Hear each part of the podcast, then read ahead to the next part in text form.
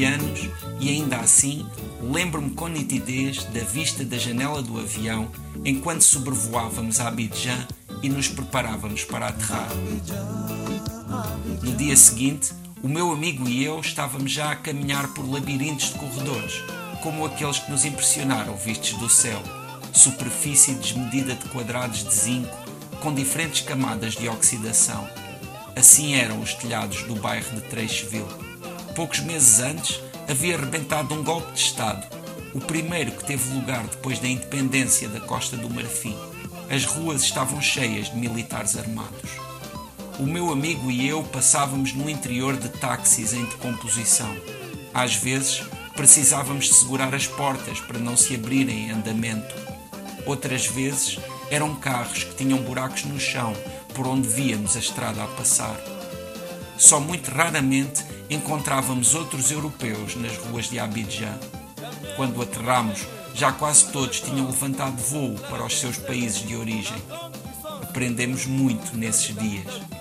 Aos nossos olhos, os mercados pareciam infinitos, ocupavam todas as ruas. Era aí que comíamos peixes inteiros com a ponta dos dedos. E como esquecer o rio Banco? As montanhas em volta, literalmente cobertas de roupas coloridas a secar.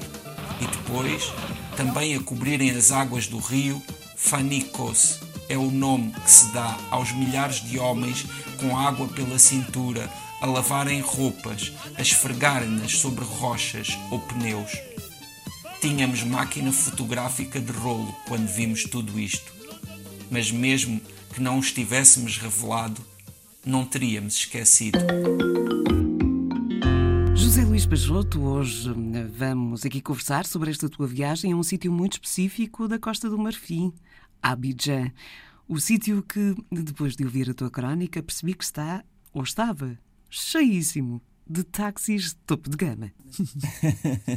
Na época, uh, bem, é, é, é, importante dizer que esta é uma viagem que eu fiz no ano 2000, portanto já passou bastante tempo. Ainda assim, dentro das viagens que fiz, esta é uma viagem de certa forma mítica, porque foi realmente cheia de enormes aventuras. Uh, uma parte delas aconteceu no trânsito, porque efetivamente Uh, pronto, eu depois disso já, já estive em lugares com trânsito muito caótico, ainda assim uh, não é fácil ultrapassar o que foi aquilo que vi em Abidjan nesse ano de 2000, porque para já pronto, a frota automóvel era muito má, mas havia, por exemplo, uh, uh, uma coisa interessante que era uh, a forma como se comportavam nos cruzamentos. Quando havia, por exemplo, um cruzamento com quatro lados, todos iam até ao meio e depois no meio desenredavam-se, cada um ia para seu lado. Ou seja, não havia qualquer regra, era, era mesmo ali. E muitas vezes os carros batiam e ninguém parava, era, era, era muito fora do comum. Uh, na altura também Uh, o, o, país estava num, num, momento muito crítico porque tinha acontecido um golpe de Estado. Esse golpe de Estado aconteceu em dezembro de 1999 e essa viagem que eu fiz lá com um amigo meu foi em agosto de 2000. E, e na época uh, ainda se estava pronto, ainda se estava verdadeiramente em estado de sítio. Na verdade, nós fomos um pouco inconscientes porque nós não, não tínhamos ideia do que é que íamos encontrar até chegar lá. E, e quando chegámos lá foi, foi muito impressionante. Uh, para já porque havia militares em toda a parte armados com armas bastante intimidantes uh, nas ruas e depois muitas vezes esses militares, como nós éramos dos poucos europeus que, por isso, que existiam por lá, às vezes nós chegávamos a ir dentro de um táxi e mandavam parar o táxi. E, e nós, a maior parte das vezes, só conseguíamos avançar quando, quando já sabíamos, dávamos algum dinheiro. Uh, na altura, esse dinheiro era, era muito pouco para nós e nós também, pronto, éramos 20 anos mais jovens, não é? naquela circunstância ali não, não conseguíamos fazer nada do que dar esse dinheiro, porque muitas vezes ficavam-nos com os documentos, uh, não nos deixavam seguir, ficava tudo paralisado até que dessemos esse dinheiro. Um, ou seja, foi, foi realmente uma experiência. Uma aventura. Pronto, invulgar, né? Uh, uh, e ao mesmo tempo uh, esse, essa circunstância de estar num país com, com toda essa instabilidade uh, e, e, e, ao mesmo tempo, lá está, esse, esse caráter destemido com que nós uh, íamos a toda e a qualquer parte, muito por pronto, por responsabilidade da nossa inconsciência, uh, foi, foi, foi marcante. Uh, há um bairro que eu refiro, que é o bairro de Trecheville, por exemplo, que foi um bairro onde nós trocámos todo o dinheiro que nós levávamos, porque na época ainda não existia euro e nós levávamos francos franceses, que foi uhum. o, era a moeda que nos tinham aconselhado.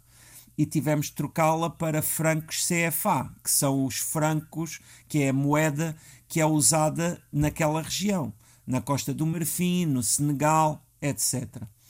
E, e, e, e aconselharam-nos, umas pessoas que nós tínhamos acabado de conhecer, a, a não trocar o dinheiro no banco, a trocá-lo em, pronto, num câmbio informal.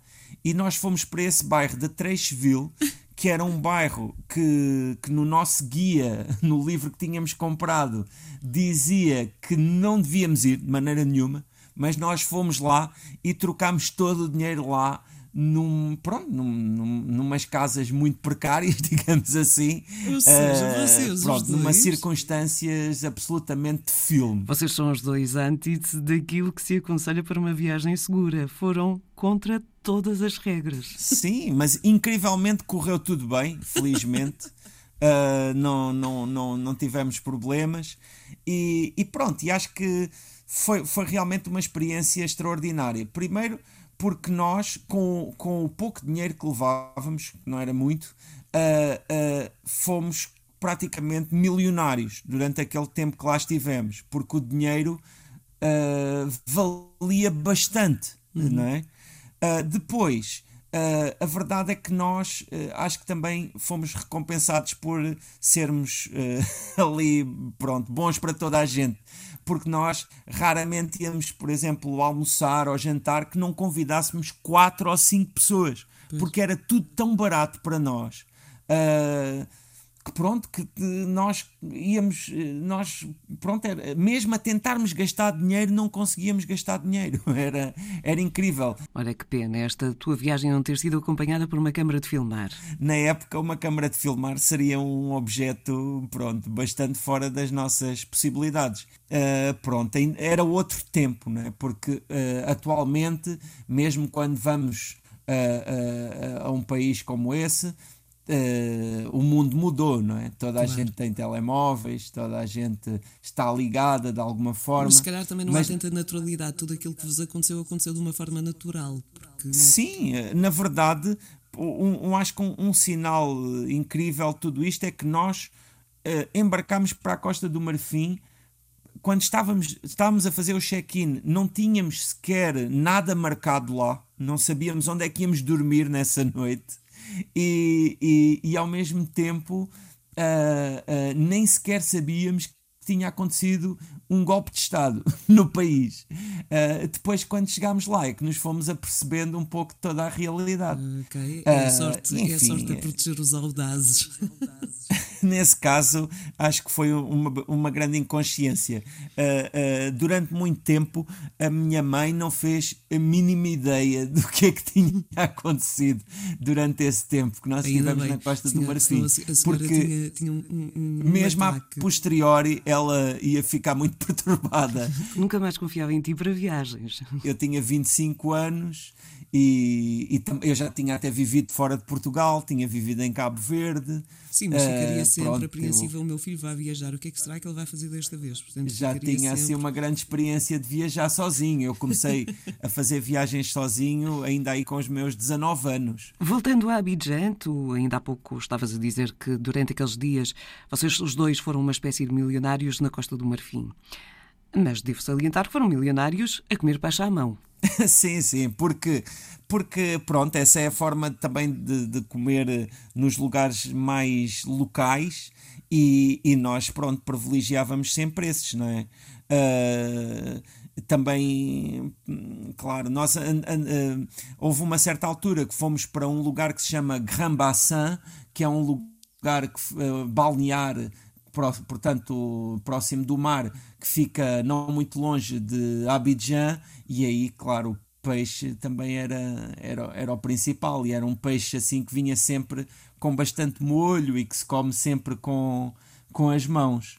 Uh, mas, mas foi muito interessante. Coisa que para português não é assim tão estranha, já que a bela da nossa sardinha sabe melhor quando comida à mão e preferencialmente deitada numa bela fatia de pão.